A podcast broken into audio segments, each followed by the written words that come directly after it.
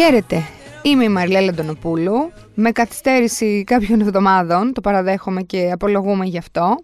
Και σε αυτό το Ακουμάνα θα μιλήσουμε για κάτι, για ένα θέμα το οποίο απασχολεί πολλούς γονείς εκεί έξω, όπως όλα τα προηγούμενα, αλλά αυτό η αλήθεια είναι δεν είχα καταλάβει πόσους γονείς απασχολεί μέχρι που έγινα κι εγώ μια μαμά που ασχολήθηκε και απασχολήθηκε με το συγκεκριμένο θέμα.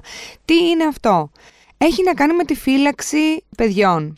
Ε, πώς να το πω, έβρεση, υπάρχει και το αντίστοιχο group στο facebook, έβρεση, φύλαξη, δημιουργική απασχόληση παιδιού κτλ. Στις περισσότερες ε, αγγελίες λέει ζητείτε κοπέλα, γυναίκα, κυρία, οτιδήποτε. Είναι, η αλήθεια είναι ότι είναι ένα επάγγελμα που γίνεται κατακόρων από γυναίκες, όπως τα περισσότερα επαγγέλματα που έχουν να κάνουν με εκπαίδευση κτλ. Δεν νομίζω ότι υπάρχει λόγος να συμβαίνει αυτό, αλλά οκ, δεν είναι της παρούσης. Ξέρουμε πάνω κάτω για ποιο λόγο συμβαίνει. Λοιπόν, ας κάνω έναν, έναν πρόλογο για να αρχίσουμε σιγά σιγά. Βασικά γενικά όλο αυτό τώρα, εγώ την ιστορία μου θέλω να σας πω. Ε, φαντάζομαι ότι κάπως θα ταυτιστείτε και ίσως να δώσω και μερικά tips, γιατί εγώ τα κατάφερα βρήκα έναν άνθρωπο που κρατάει το παιδί και είμαι πάρα πολύ ευχαριστημένη, αλλά μέχρι να σου συμβεί αυτό, έχει δρόμο. Εκτός αν, δεν ξέρω, πιάσεις ε, το λαχείο κατευθείαν αυτό που κερδίζει με την πρώτη, που δεν πολύ συμβαίνει ε, με το νόμο των πιθανότητων, έχει ένα κόπο, έχει μια κούραση. Για το διάστημα που έψαχνα ένιωθα ότι είναι ίσως το δεύτερο πιο δύσκολο πράγμα μετά το θυλασμό. Για τέτοιο ζόρισμα μιλάμε. Λοιπόν, πάμε να τα πάρουμε λίγο τα πράγματα από την αρχή. Γιατί χρειάζεται μια οικογένεια babysitter; Α. Δεν έχει βοήθεια από παππούδες, ε, γιαγιάδες, ε, θείους, θείες, αδέρφια, ξαδέρφια, από συγγενείς. Αυτός είναι ένας πρώτος λόγος. Δεύτερος, είναι μονογονεϊκή οικογένεια. Είναι μια μαμά ή ένας μπαμπάς που μεγαλώνει μόνος του, μόνη της το παιδί δουλεύει προφανώς και χρειάζεται μια βοήθεια ποιος να κρατάει το παιδί γιατί τις ώρες που δουλεύει, οι ώρες που δουλεύει τέλος πάντων δεν είναι αυτές που είναι οι ώρες λειτουργίας ενός παιδικού σταθμού γιατί αυτή η ανάγκη το μεταξύ μπορεί να ξεκινήσει από πάρα πολύ νωρίς. Μπορεί να ξεκινήσει από τους πρώτους μήνες ενός παιδιού και να πάει μέχρι μεγαλώνοντας. Ε, αυτό που έχω δει εγώ είναι ότι ξεκινάει ε, από τότε που μια μαμά μπαίνει στη διαδικασία πάλι να ξαναδουλέψει αν έχει σταματήσει με άδεια μητρότητας κτλ. Και, και καλά κρατεί σίγουρα μέχρι το γυμνάσιο. Ελπίζω μέχρι το γυμνάσιο να έχει βρεθεί μια λύση και να μην γίνεται αυτό το πράγμα, γιατί είναι, μπορεί να εξελιχθεί σε φαύλο κύκλο.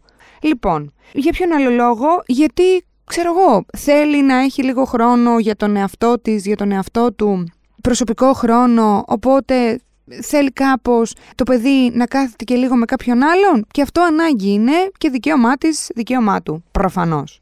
Λοιπόν, έχουμε λοιπόν αυτή την ανάγκη, πώς την καλύπτουμε; Αν είμαστε από τις τυχερές περιπτώσεις, μπορεί να βρούμε κάποια βοήθεια έξωθεν από το κοντινό περιβάλλον, δηλαδή Ξέρετε, είναι αυτό το από στόμα σε στόμα. Έχεις κάποιον, δεν έχεις, που ουσιαστικά έρχονται, έρχεται πακέτο και η σύσταση σε αυτή την περίπτωση, γιατί κατά πάσα πιθανότητα ο άλλος δεν θα σου προτείνει κάποια παιδαγωγό που, ή κάποια γυναίκα, δεν ξέρω πώς να το πω, πάντα έχω αυτό το πρόβλημα που δεν ξέρω πώς να πω, να ορίσω τον άνθρωπο που κρατάει τα παιδιά. Θα τον πω τέλος πάντων ο άνθρωπος που κρατάει το παιδί και θα τελειώνουμε. Και μπαίνουν όλα μέσα και θα είμαι και εγώ καθαρή με τη συνείδησή μου.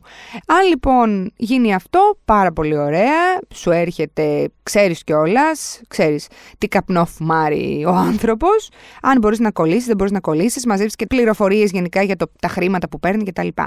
Αν δεν είσαι σε αυτή την τυχερή συγκυρία, είσαι στην άλλη μαζί με εμάς, όλους τους υπόλοιπους, που δεν καταφέραμε να βρούμε έναν άνθρωπο να κρατάει τα παιδιά μας, το παιδί μας, από γνωστούς φίλους, συγγενείς κτλ. Και μπαίνουμε λοιπόν, πέφτουμε στην ανάγκη των δικτύων ε, που παρέχουν αυτή την υπηρεσία. Πια να βρεις μέσα εκεί έναν άνθρωπο.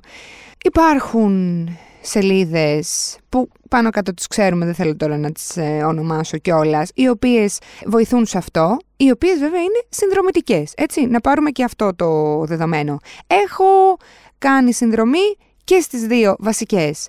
Η μία ήταν λίγο κάπως πιο τσιμπημένη, ε, η άλλη ήταν κάπως πιο οικονομική, δηλαδή την πρώτη φορά εγώ έδωσα 50 ευρώ, την επόμενη έδωσα 35 ευρώ. Και μετά υπάρχει και μια συνδρομή νομίζω που ανανεώνεται. Δηλαδή δεν είναι δωρεάν όλο αυτό.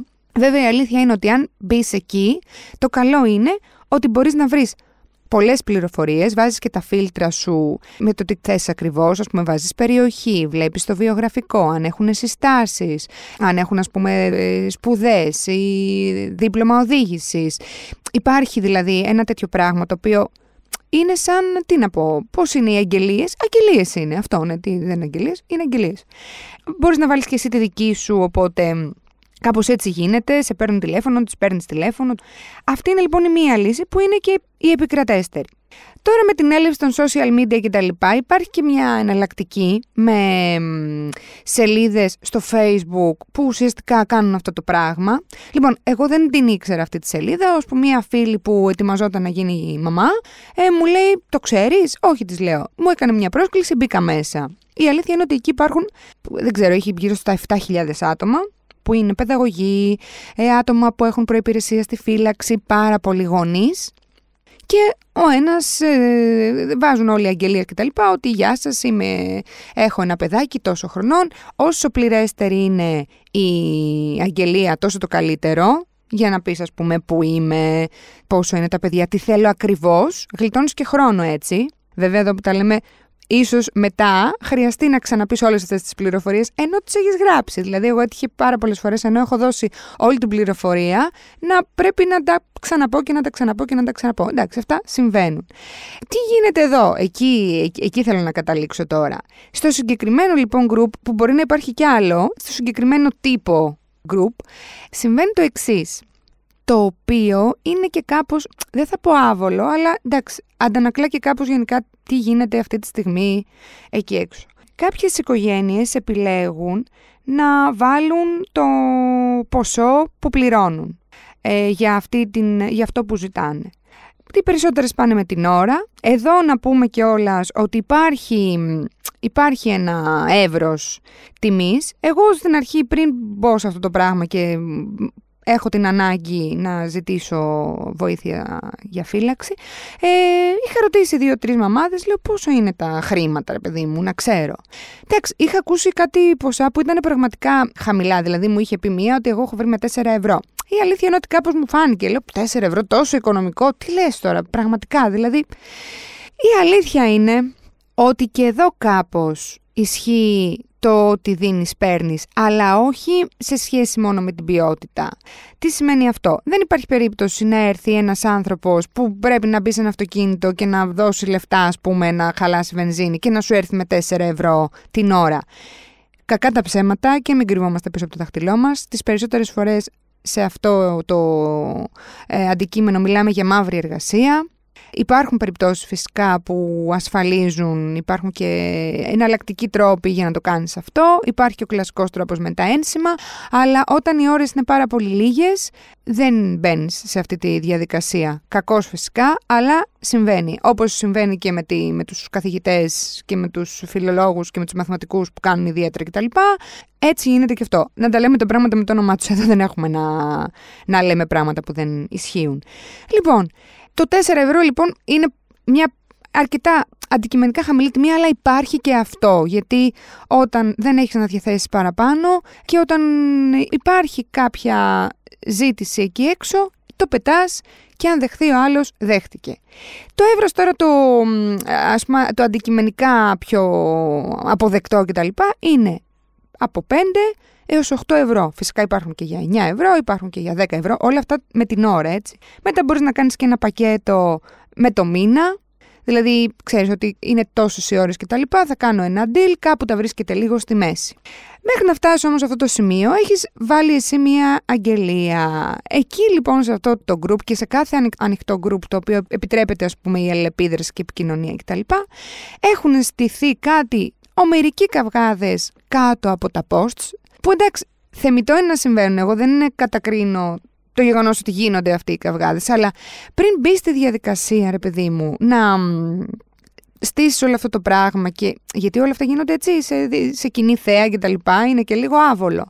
σκέψου λίγο ότι μπορεί η συγκεκριμένη οικογένεια να μην έχει να δώσει παραπάνω χρήματα. Δηλαδή, έχω δει π.χ. εγγελίες, ξέρω εγώ, που είναι 5 ευρώ την ώρα, ή μπορεί να βγαίνει ένα πακέτο, ξέρω εγώ, για 8 ώρια απασχόληση και να σου λέει, ας πούμε, η οικογένεια ότι εγώ μπορώ να δώσω μέχρι 600 ευρώ κτλ. Ναι, αυτά τα χρήματα σίγουρα δεν είναι πολλά. Και ε, υπάρχει και θέμα γιατί μπορεί πάρα πολύ εύκολα να σε αφήσει ε, ο άνθρωπος που σου κρατάει το παιδί και να πάει σε κάποιον άλλον επειδή είναι τα χρήματα καλύτερα. Αυτά όλα τα πράγματα συμβαίνουν. Αλλά μπορεί να μην έχει παραπάνω. Δηλαδή, πρέπει να μπούμε και λίγο στη θέση του άλλου. Δεν σε υποχρέωσε κανένας, δεν σε έφερε με το ζόρι να κρατήσεις ένα παιδί. Άμα θέλεις, λες ενδιαφέρομαι και στέλνεις στο inbox, γιατί έτσι συμβαίνει. Αν δεν σε ενδιαφέρει, μην μπεις στη διαδικασία. Και μπορεί, αν αυτή η οικογένεια έχει παραπάνω χρήματα όντως και διότι δεν μπορεί να βρει με αυτά τα λεφτά κάποια ανταπόκριση ή κάποια ανταπόκριση στο ύψος των περιστάσεων που θέλει εκείνη, αν μπορεί, μπορεί να ανεβάσει την τιμή. Αλλά όντως μπορεί και να μην μπορεί. Γιατί το λέω αυτό. Δεν είναι είδος πολυτελείας το να έχεις βοήθεια για το παιδί σου. Αν δουλεύεις 10 και 12 ώρες την ημέρα ή δουλεύεις 8 ώρες και κάνεις 10 ώρες όμως και λείπεις από το σπίτι γιατί κάνεις μία ώρα να πας στη, στη δουλειά σου και μία ώρα να γυρίσεις με την κίνηση που έχεις στους δρόμους και δεν έχεις ποιος να στο κρατήσει από τη στιγμή που δεν υπάρχουν ακόμα και τα ολοήμερα, οι τέσσερις ώρα τέλος πάντων που ξεμπερδεύουν όλα αυτά, δεν είσαι σπίτι σου και δεν έχεις μπαπούδε, όπως είπα στην αρχή. Δεν είναι είδος πολυτελείας, είναι πραγματικά ανάγκη. Οπότε, ας είμαστε λίγο πιο επί... όχι επίοικοι, μην σηκώνουμε κατευθείαν το δάχτυλο όταν ενδεχομένως το ποσό να μην είναι το ιδανικό. Σίγουρα δεν σημαίνει αυτό ότι πρέπει να κατέβει το πράγμα προς τα κάτω, αλλά το ξαναλέω, είναι ανάγκη. Και επίσης, εγώ αυτό που κατάλαβα τέλος πάντων από όλη αυτή την. Ε, γιατί και εγώ είχα μια συνεργασία στην αρχή με μια κοπέλα που ήταν φοιτήτρια κτλ. Αλλά κάτι προσωπικό της έτυχε εκεί στο μήνα πάνω, με πολλά χίλια συγγνώμη κτλ. Και, και με, μας, μας άφησε γιατί έπρεπε να, τέλος πάντων τα έφεραν τα πράγματα κάπως αλλιώς και έπρεπε να σταματήσει. Δεν ξέρω αν ειδικά ε, άτομα που δεν έχουν εμπειρία γιατί με την εμπειρία κάπως μετά το παίρνεις χαμπάρι, δεν ξέρω αν έχουν συνειδητοποιήσει πόσο μεγάλη ανάγκη τους έχουμε αυτούς τους ανθρώπους και πόσο απαραίτητο είναι να, να δημιουργηθεί μια πραγματικά καλή σχέση και μακροχρόνια ενδεχομένως. Θα μου πεις ναι, ρε παιδί μου, αλλά και από την άλλη πλευρά μπορεί και εσύ, σαν ε, γονιός, ε, να ξέρω εγώ, με το καλημέρα σας ή το καλησπέρα σας, να πεις ότι ξέρεις τι, σταματάμε τη συνεργασία. Αυτά φυσικά συμβαίνουν, συμβαίνουν και σε δουλειές που είναι και σε πιο αυστηρό πλαίσιο επαγγελματικό και εργασιακό, πόσο μάλλον σε μια δουλειά που μπορεί να είναι για λίγες ώρες την ημέρα και χωρίς κάποια δέσμευση, πώς να το πω, δηλαδή χωρίς να έχεις υπογράψει κάποια σύμβαση κτλ. Ναι, το καταλαβαίνω. Αλλά και πάλι, όταν μπαίνεις στη διαδικασία να δηλώσεις διαθέσιμος, διαθέσιμη, να κρατήσεις ένα παιδί, πρέπει να ξέρεις και είναι αυτό το, δηλαδή το είδα και εγώ το, και νομίζω ότι είναι και το βασικότερο πρόβλημα που αντιμετωπίζουν οι περισσότερες οικογένειες, ότι ξέρεις τι, όχι για ψηλοπίδημα δεν φεύγουμε, αν θεωρούμε ότι δεν είμαστε 100% εκεί και χάπι και με τα χρήματα και με το οτιδήποτε, ζητάμε δοκιμαστικά μία εβδομάδα και μετά παίρνουμε την απόφασή μας. Δηλαδή υπάρχουν δικλείδες ασφαλείας και για τον εργαζόμενο και για, τον, ε, και για τους γονείς. Γιατί και το τα παιδιά μπαίνουν και σε μια διαδικασία, έτσι. Δεν είναι και πάρα πολύ, δηλαδή, το Γενάρη μία, ένας άνθρωπος να σε φυλάει, το Φλεβάρι άλλος άνθρωπος να σε φυλάει. Είναι σίγουρα δύσκολο όλο αυτό από τη βάση του, αλλά μην το κάνουμε και δυσκολότερο. Επίσης, κάτι άλλο που μου έτυχε και συζητώντας το και αυτό με άλλες ε, μαμάδες, συνειδητοποιήσω ότι επίσης συμβαίνει. Παίρνεις, ε, επικοινωνείς με τους ανθρώπους αυτούς που τους θες τέλος πάντων για να σου φυλάξουν το παιδί. Ε, δίνεις όλη την ε, πληροφορία κτλ. κτλ. Ε, λένε ναι να κάνουμε ένα ραντεβού βεβαίως. Δίνεις λοιπόν τα στοιχεία σου, τα τηλεφωνά σου, το, το διδιεύθυνση του σπιτιού σου, κλείνεις ένα ραντεβού και ο άνθρωπος αυτός δεν εμφανίζεται ποτέ. Μου έτυχε δύο φορές. Δεν το λέω έτσι και φαντάζομαι ότι για να τύχει σε μένα δύο φορές, στατιστικά συμβαίνει και σε άλλους. Η μία περίπτωση ε, έπρεπε να κάνω εγώ μια υπενθύμηση που δεν χρειαζόταν καν για να μου πει ότι «Α, ξέρετε, δεν θα έρθω, τώρα θα σας έστελνα». Και η άλλη ήταν μια περίπτωση που δεν εμφανίστηκε ποτέ. Δεν έστειλε μήνυμα ποτέ, είχαμε κλείσει ραντεβού, δεν ήρθε ποτέ. Εντάξει, προφανώς μπορεί αυτά τα πράγματα να, είναι... Δεν κρίνουμε να, ούτε ένα γκλάδο, ούτε οτιδήποτε από ένα μεμονωμένο περιστατικό, αλλά δεν ξέρω κατά πόσο είναι μεμονωμένο. Όταν λοιπόν κάνουμε το ραντεβού, πρέπει βασικό πριν μπούμε στη διαδικασία να έρθει ο άνθρωπος στο σπίτι ή σε μια παιδική χαρά τέλος πάντων ή όπου επιλέξουμε να κάνουμε το, το ραντεβού για να γνωρίσει το παιδί και να τα πούμε και από κοντά, πρέπει να έχουμε κάπως λύσει το οικονομικό. Γιατί είναι κρίμα και χάσιμο χρόνο και για τους δύο να κάνουμε μια συζήτηση, να τα έχουμε βρει πάρα πολύ ωραία σε όλα τα επίπεδα, στις ώρες, στα αυτά, στην δημιουργική απασχόληση από εδώ από εκεί και στο τι θα κάνει με το παιδί. Και εγώ να δίνω ας πούμε 8 ε, ευρώ και ο άλλος ε, να θέλει 15. Οπότε πριν κλείσετε το ραντεβού κάντε μία πρώτη διευκρίνηση για τα χρήματα. Μην περιμένετε να έρθει. Δεν είναι ντροπή. Ε, δηλαδή, όσο ανάγκη έχετε να το πείτε εσείς, άλλο τόσο ανάγκη το έχει και ο άνθρωπος να ακούσει πόσα χρήματα δίνεις. Κοιτάξτε, στη μικρή διαφορά μπορεί να βρεθεί και λύση, αλλά στη μεγάλη διαφορά είναι χάσιμο χρόνο. Λοιπόν, υπάρχουν επίσης κάποιες εμ, ερωτήσεις, γιατί είναι ένα κανονικό μοτίβο συνέντευξης. Δηλαδή, πώς πάμε στα interviews και δίνουμε συνεντεύξεις για να μας πάρουν στις δουλειές ή κάνουμε εμείς, ανάλογα με το τι δουλειά κάνει ο καθένας. Είναι εντελώς τέτοιο και αυτό. Και ένας λόγος παραπάνω όταν κρατάνε το παιδί σου. Έτσι. Γι' αυτό θα δώσουμε εμείς πληροφορίες, αλλά θα ζητήσουμε και πληροφορίες. Δηλαδή, μην περιμένετε να δείτε τα πράγματα στην πορεία. Αν θέλετε τη γνώμη μου, το πιο βασικό πράγμα περισσότερο είναι η προπηρεσία λιγότερο από τις σπουδές.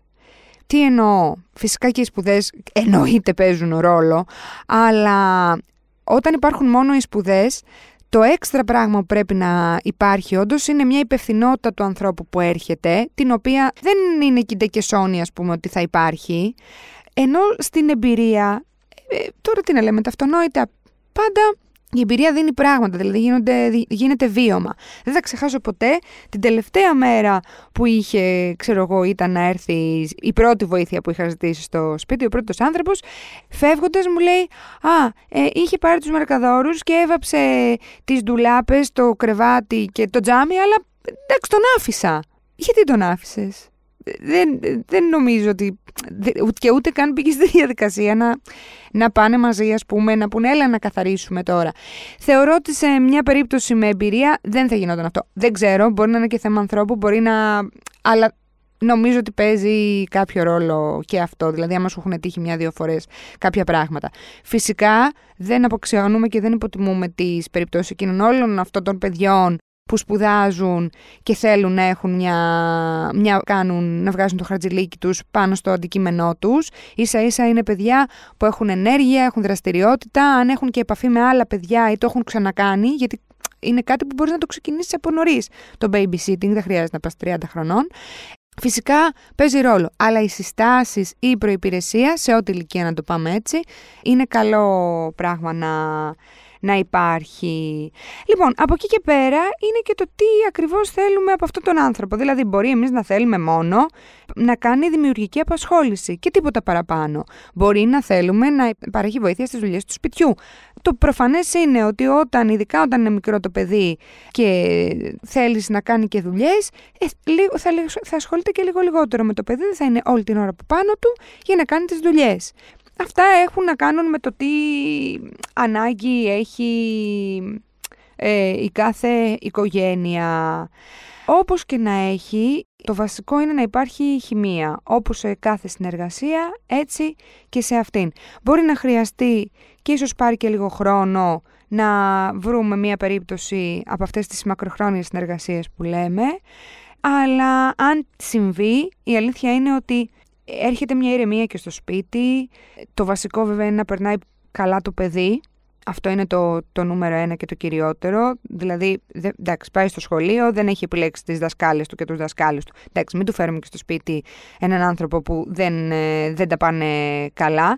Αλλά και αυτό θέλει χρόνο. Δηλαδή, δεν μπορείς να τις κατευθείαν. Στις δύο-τρεις εβδομάδες θα αρχίσει να φαίνεται. Μπορεί να πάρει και λίγο παραπάνω. Εντάξει, σε αυτές τις περιπτώσεις τώρα, άμα η συνεργασία δεν πάει καλά, ναι, ίσως θα πρέπει να σταματήσει.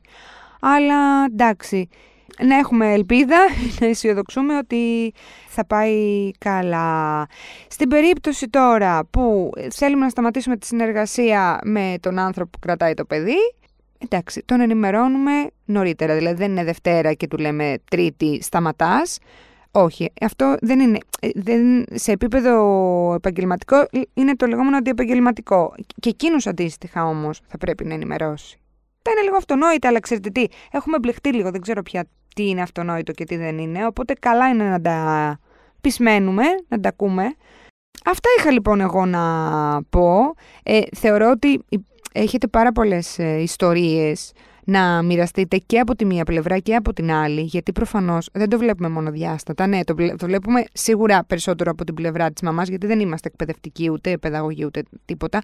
Αλλά σίγουρα και το να είσαι παιδαγωγός ή babysitter ή νταντά ή όπως θες πες το, και να μπαίνεις στο σπίτι του άλλου ανθρώπου, ε, δεν είναι και το πιο.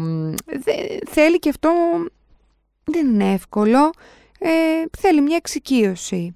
Αυτά λοιπόν είχα να πω εγώ. Καλή τύχη αν είστε στη διαδικασία να βρείτε τώρα. Και επίσης να πω και κάτι τελευταίο, ε, ότι υπάρχουν και, πώς να το πω, υπάρχουν και περίοδοι που ενδείκνεται γι' αυτό και περίοδοι που δεν ενδείκνεται τόσο. Δηλαδή στο, στις αρχές και στο τέλος της χρονιάς, ε, εκεί προς το καλοκαίρι, ε, ε, πάμε σχολική χρονιά περισσότερο, ε, προς το καλοκαίρι ή στις αρχές, εκεί προς Σεπτέμβρη κτλ.